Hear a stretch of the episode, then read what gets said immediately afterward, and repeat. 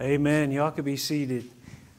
Hey, this morning, as we start, I want you to picture your mind as a drawer in a filing cabinet, and I want to put three folders in that drawer right now where this sermon will fit into three points. Uh, the first folder is called rebuke. As we go through this text in Mark 16, 9 through 20, we're going to talk about a rebuke. The second folder I want you to call reinstatement. And the third one I want you to call resurrection power rebuke, reinstatement, resurrection power.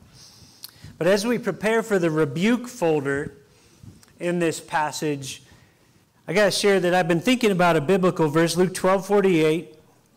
To whom much was given, of him much will be required.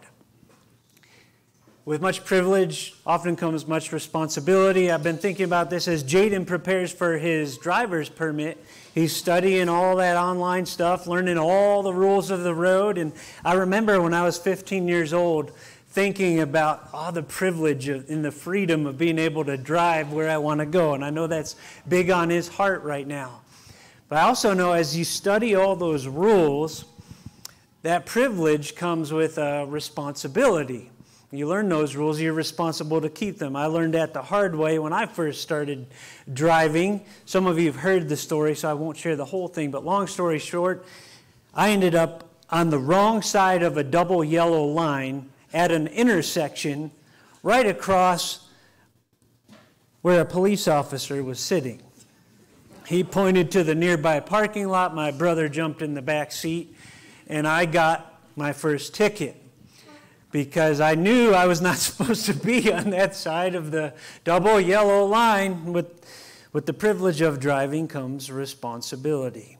Too much is given, of him much will be required. I think about that idea as I enter this first section in Mark 16 9. Uh, we're going to talk about rebuke. And as we go, I want you to see if you notice a thread here, a, a common theme. Okay? Mark 16, verse 9. When he, arose, when he rose early on the first day of the week, he appeared first to Mary Magdalene, from whom he had cast out seven demons. Can you imagine how grateful she was to her Lord and Savior after all she had been through? But she went and told those, verse 10, who had been with him as they mourned and, and wept, his, his disciples, right? But when they heard that he was alive and had been seen by her, they would not believe it. Verse 12 After these things, he appeared in another form to two of them. Luke tells us these are the two on the road to where? Emmaus, yeah. He appeared in another form to two of them as they were walking into the country. And they went back and told the rest, but they did not believe them. Verse 14 Afterward, he appeared to the eleven themselves as they were reclining at table, and he rebuked them for their unbelief and hardness of heart, because they had not believed those who saw him after he had risen. What's, what's the thread? Unbelief. Unbelief. And that's what led to the rebuke from Jesus, right? To whom much was given, of him much will be required. When you focus on at least the 11, because Judas is gone at this point, right? Think of the privileges they had experienced in the previous three years or so. They had walked with Jesus for three years. They had heard lesson after lesson from his lips. They had seen miracle after miracle after miracle with their own eyes. Okay, and they'd even heard him predict, not just once, but several times, that after he suffered and died, he would rise again. To much is given, much is required. That led to the rebuke of Jesus in this passage. Now I think about us. Same idea applies. To whom much is given, much is required. Right away, though, some of us may be saying, hold on, hold on. Yeah, but not like them. You know, we, we weren't there for those three years when he was physically on the earth. We didn't hear those lessons, we didn't see those miracles. So, what much have we been given? To whom much is required. I could, I could spend a whole series for a year or more on that. I'm going to share one thing we have that they did not have in their hands at this point. We have the entire Word of God between two covers at our disposal. To whom much is given, much is required the word 1 peter 1.23 peter says you have been born again not of perishable seed but of imperishable through the living and abiding word of god. 2 peter 1.19 we have the prophetic word more fully confirmed to which you will do well to pay attention as to a lamp shining in a dark place. James kind of guy who just gets right to the point james 122 Be doers of the word and not hearers only, deceiving yourselves. We have a great privilege and we have a, a great responsibility. As we think about his rebuke to his disciples here, I want to ask us a question. Are we walking in faith in the revealed Word of God this morning in our lives? Or is there any rebuke to be received for our own neglect or unbelief? Sometimes worship involves conviction, life change. If that's what God's doing in our hearts right now, let's invite Him to do that. I want to move from rebuke, thank goodness, to reinstatement. Reinstatement. Verse 15 he said to them, Go into all the world and proclaim the gospel to the whole creation. Whoever believes and is baptized will be saved, but whoever does not believe will be condemned. Now, before we get to the main point of reinstatement here, I want to deal with a theological issue. When you read verse 16, whoever believes and is baptized will be saved. Some have asked the question, well, hold on, do I have to be baptized in water in order to be saved? Because you're thinking Ephesians 2, right? We're saved by grace through faith, not by works, that any man should boast, right? That's not what it means here. How do we know that? Because look at the second phrase. It says, Whoever does not believe will be condemned. He does not say, Whoever does not believe and is baptized will be condemned. It's the belief, it's the faith, the trust in Jesus Christ, His grace that, that saves. Why baptism in the first line? Whoever believes and is baptized will be saved. Because in the first century, they knew and they knew well that baptism was a command of the Lord for his followers. And it was expected of all who came to believe in Jesus that they would go on and proclaim that faith publicly in baptism. So I would challenge you if you're a believer in Jesus Christ and you have not yet taken that step to ponder that put yourself in the first century and realize that was, that was to be a package deal. Why haven't I not taken that step? But it's the faith. It's the faith that saves. Now, back to the main point here the reinstatement. He said to them, Go into all the world and proclaim the gospel to the whole creation. And we focused in on Peter a lot because of his three denials, right? How gracious it was that, that Jesus reached out to him reinstated him, but it wasn't just him that was dealing with unbelief. Where were all these guys when Jesus died? Were, were they anticipating in faith they're, they're reuniting with him after he rose from the dead? No, they were all living in the same unbelief, hiding behind a locked door, mourning and weeping. So I think about that, and I think likely you and I, if we had been in their shoes, would have been the same place. And, and how easy it would have been for Jesus to come back and say, guys, you saw so much, you heard so much, and, and yet here you've been living in unbelief and mourning, even after I told you what was going to happen. It's time for me to pick a new crew. How easy and justified that would have been. Thank goodness our gracious God did not. He reinstated them and said, I've got a job for you. I've got a job for you. Go into all the world and proclaim the gospel to the whole creation. Matthew 28 when he shares the Great Commission. Verse 18 All authority in heaven and on earth has been given to me. Go therefore and make disciples of all nations. And I think about that word go there. We have abused that word sometimes when we think of going to share the gospel. We have shrunk it down, we have limited that word. We think of going as something we do once or twice a year, perhaps on a short term missions trip to Mexico or somewhere further. That, that's when I go and proclaim the gospel. The rest of the time, I'm back to, to my life and, and my priorities. Is that what the word go here means? No, and sometimes we, we wrestle long and hard about where do I go? Where do I go? And it's important to pray and seek the Lord's leading. But sometimes we overcomplicate it. You know why I say that? When he says in Matthew 28 19, go therefore and make disciples of all nations, do you know that the go is actually a participle? It is as you go. As you go, make disciples. Now that changes everything, right? As you go means anytime you're going anywhere, any place, this needs to be on our hearts and on our minds. As you go to, to lunch this afternoon, and you see that waitress, you need to, to have the gospel on your heart and mind, praying, looking for opportunities to plant seeds. As you go to work, as you go into your neighborhood, into parties with friends, as you go, make disciples. As you go, proclaim the gospel.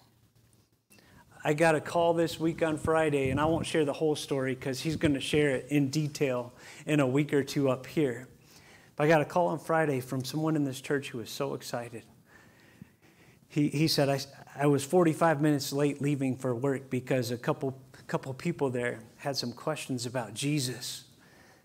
You really believe he's the Son of God? They asked our friend from the church. Do you really believe he loves me? And, and he said, long story short, one of these two people accepted Jesus Christ as their Savior before I left. And it had just happened, and he couldn't wait to call me and tell me. It was as he was going. He didn't wake up Friday morning saying, I'm on a missions trip today. He was going to work. But as he went, he realized life is mission and seize that opportunity as you go. Let me ask, as we think about God's gracious reinstatement, have we been proclaiming the gospel as we go? As we go? Or, or have we been neglecting the call? If so, are you ready to pick that torch back up? Maybe there's some guilt here, and you say, I'm not worthy to pick that torch up. Well, that's what reinstatement in the grace of God is all about. Think about what Paul said in 1 Corinthians 15 9. He said, I'm the least of the apostles, and do not even deserve to be called an apostle, because I persecuted the church of God. But by the grace of God, I am what I am. And his grace to me was not without effect. I love what he said in 1 Timothy 1:16. He speaks of the perfect patience of our Lord to him as an example to all who would believe. Perfect patience of our Lord. So we've talked about the rebuke, we've talked about the reinstatement. I want to come around to talking about resurrection power resurrection power in our risen King of Kings and Lord of Lords. Verse 17 These signs will accompany those who believe. In my name, they will cast out demons. We see this a number of places, one being Acts chapter 8, verse 6.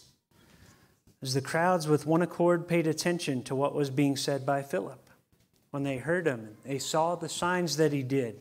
For unclean spirits, crying out with a loud voice, came out of many who had them. They will speak in new tongues. Let me take you to one place, Acts chapter 2. Verse 4 They were all filled with the Holy Spirit, day of Pentecost, right? And began to speak in other tongues as the Spirit gave them utterance. Now there were dwelling in Jerusalem Jews, devout men from every nation under heaven. And at this sound, the multitude came together and they were bewildered because each one was hearing them speak in his own language. Verse 18 they will pick up serpents with their hands, Acts chapter 28, Paul is on the island of Malta on mission, on a journey. It's cold. They want to build a fire.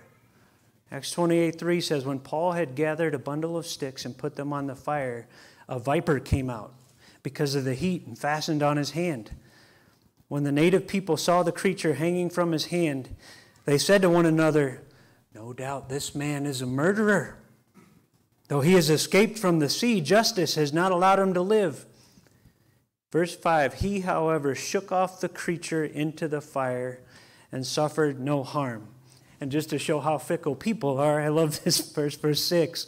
They were waiting for him to swell up or suddenly fall down dead, but then when they waited a long time and saw no misfortune, they changed their minds and said that he was a god. he went from murderer to God in their eyes, just like that. But back to Mark 16 if they drink any deadly poison, it will not hurt them. There are no biblical instances of this that we know of, but that does not mean it has never happened. They will lay their hands on the sick and they will recover. Acts 28 8. Paul again. As the father of Publius lay sick with fever and dysentery, and Paul visited him and prayed, and putting his hands on him, healed him. So then the Lord Jesus, after he had spoken to them, was taken up into heaven and sat down at the right hand of God. Back in Mark. Speaks of his ascension, where he sits next to the Father. Verse 20. And they went out and preached everywhere while the Lord worked with them and confirmed the message by accompanying signs. I want to talk about signs for a minute. We'll talk about signs. There are three ways that Christians disagree about signs. We're going to walk through those first, and then I'm going to talk about five things we can all agree on, okay? Three ways Christians disagree, five things we can all agree on. First group of Christians, and, and there may, may be other categories, but I'm just going to do three. It's called the cessationist. The cessationist, the root word cease or, or stop. The cessationist believes that many, if not all, these signs were only for a season to confirm the truth of the gospel. But now that we have the entire Word of God in our hands, these signs no longer are operational, and so we should not expect them. That's one group of Christians, folks who love the Lord. Okay? There's a second group of folks who, who love the Lord also. And they believe that the signs continue today just as they did then. So we should expect to see them frequently. There's a second group of Christians who also love the Lord. The third group Signs continue today, but perhaps not in the same frequency as in this period.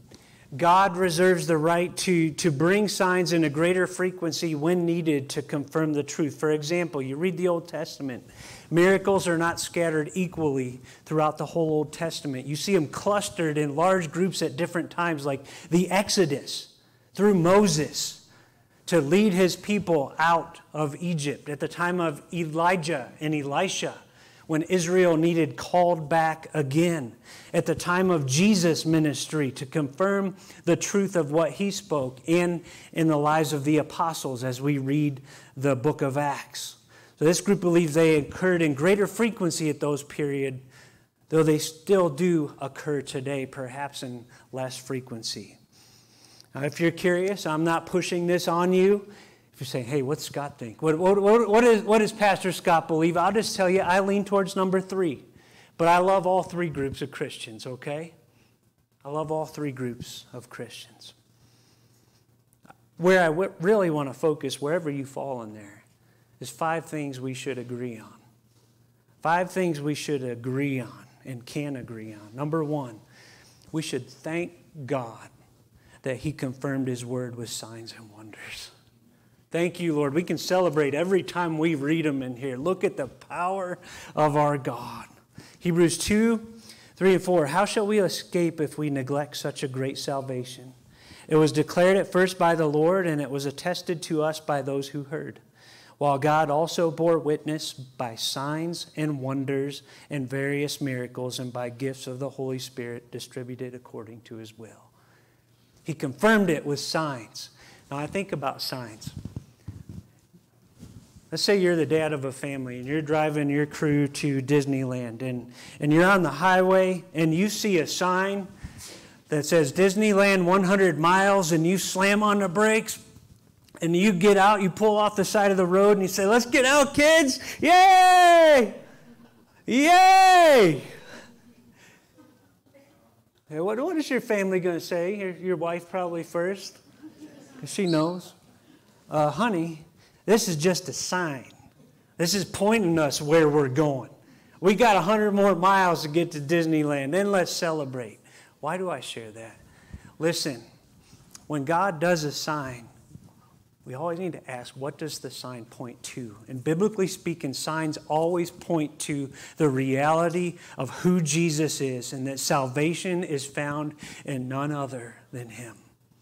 Don't stop at the sign. Move on to the one it points to. Thank God he confirmed his word with signs and wonders. Second, we should not test God. We should not test God. Think of Jesus' own temptation. Matthew 4, verse 5 The devil took him to the holy city and set him on the pinnacle of the temple and said to him, If you are the Son of God, throw yourself down. And he goes on to quote a psalm to Jesus. What does Jesus say to him in verse 7? You shall not put the Lord your God to the test. So everybody can breathe easy. We have no crates of Arizona diamondback rattlesnakes out in the lobby to bring in here to pass around. Okay? Candy Sandy out there did not prepare any vials of arsenic for us to distribute in the room. When that happened with Paul, he was not playing games with God.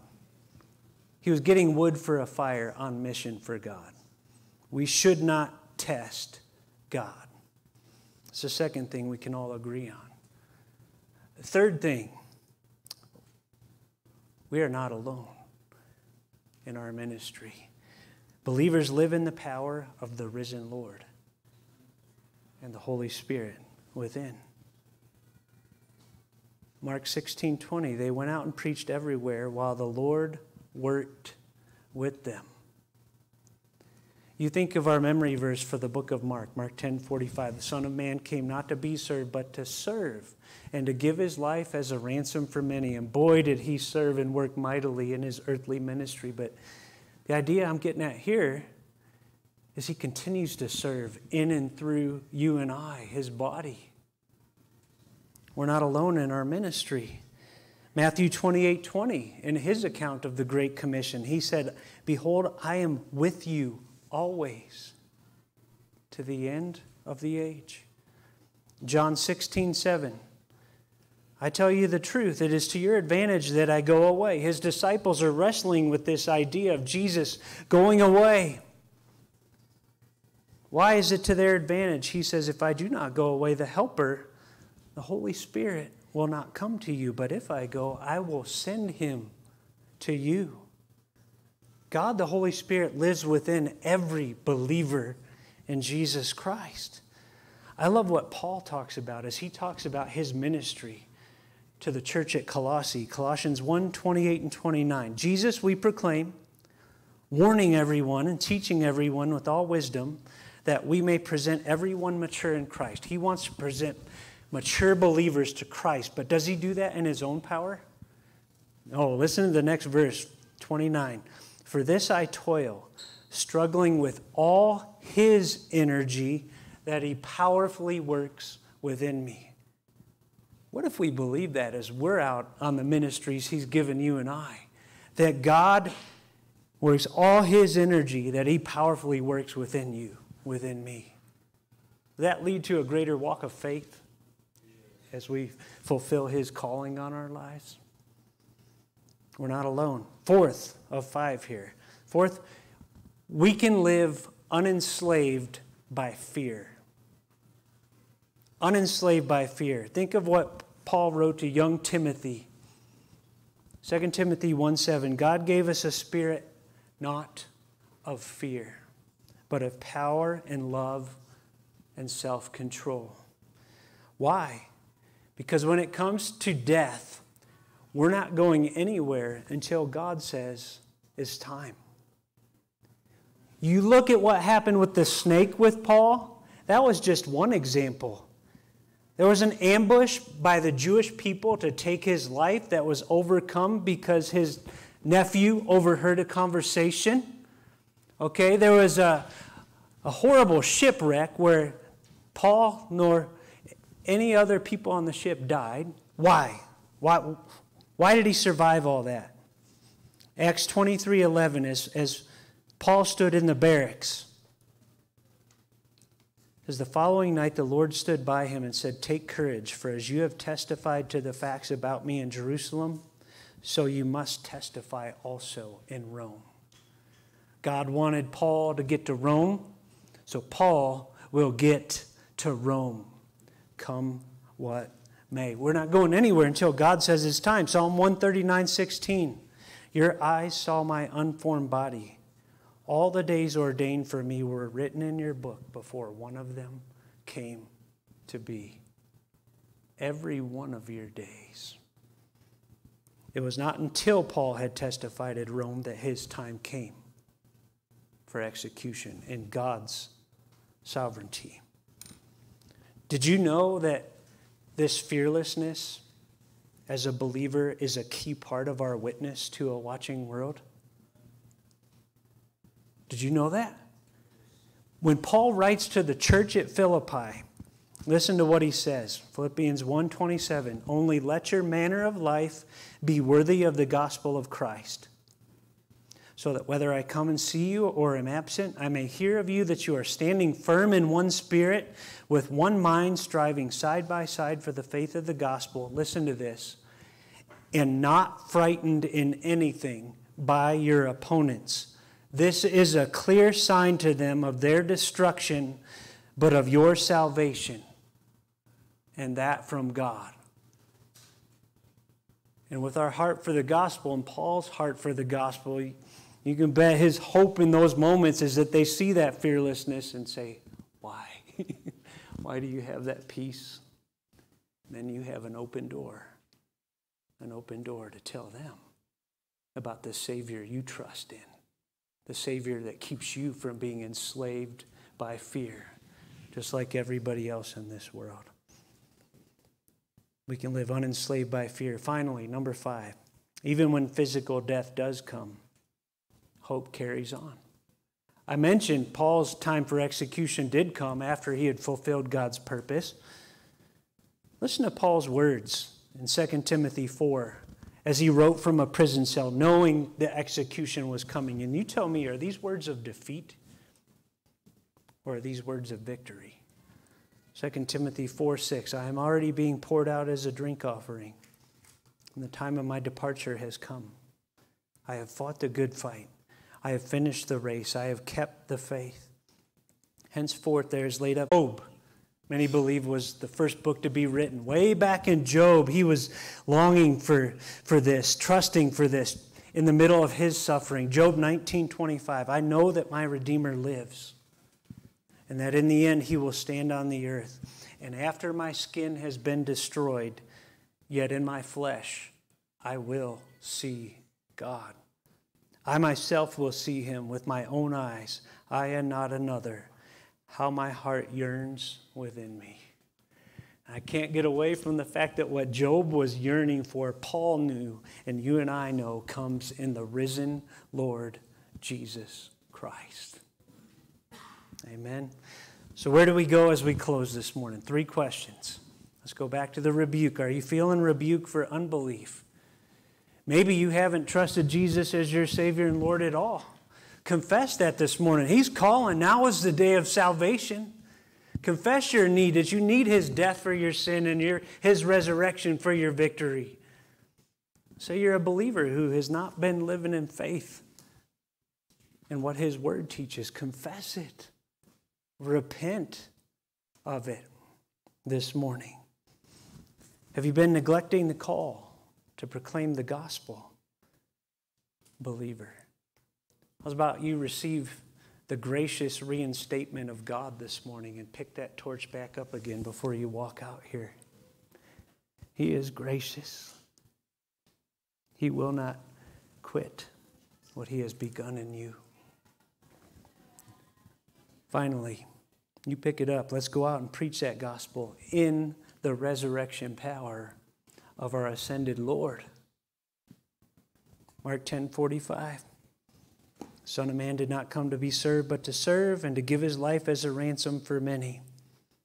What does Mark 16 20 say? They went out and preached everywhere while the Lord worked with them. He worked mightily then, he's still working mightily today. And one of my favorite chapters in the Bible is Acts chapter 1. You know Acts is the sequel to the Gospel of Luke? And when Luke looks back on the Gospel of Luke, and he's writing in Acts chapter 1, he describes the Gospel of Luke as all that Jesus began to do and teach. What does that mean? He continues to work this side of his ascension through his body, the church, through you and I, from Acts 128 and on into today. Amen. Father, thank you Thank you for a time in the Gospel of Mark. And I pray that as we close in this book this morning, that we would not close the impact that you've had in our lives by your Spirit through the truth within. That we would not look at the events of Mark as some historical account that has little or nothing to do with 2021 in our lives today, but that we would realize the same Lord who worked in and among the people in his flesh now works in and through his body by the Spirit. Lord, help us to receive any rebuke in our lives. If we've been operating in unbelief, to lay it down. Please help us to receive the implanted word within us, to pay attention to it, to be doers and not hearers only, deceiving ourselves. We confess that's our mode sometimes. We hear and we move on to something else. Work in our lives, bring it, bring it to life. Thank you for your gracious reinstatement when we have fallen short. Thank you for your grace to call us, to use us. And we thank you that we do not minister alone, we minister in your power. Help us to operate in, in faith, not fear. Help us to have our eyes set on things of heaven, not things of earth. Lord, to have that hope of resurrection, that trust. Please work mightily as we step out and live the message. I pray this morning as we take our offering, that it be from hearts of worship and gratitude to our risen King of Kings and Lord of Lords, Jesus Christ, who is the same yesterday, today, and forever. It's in His name we pray. Amen.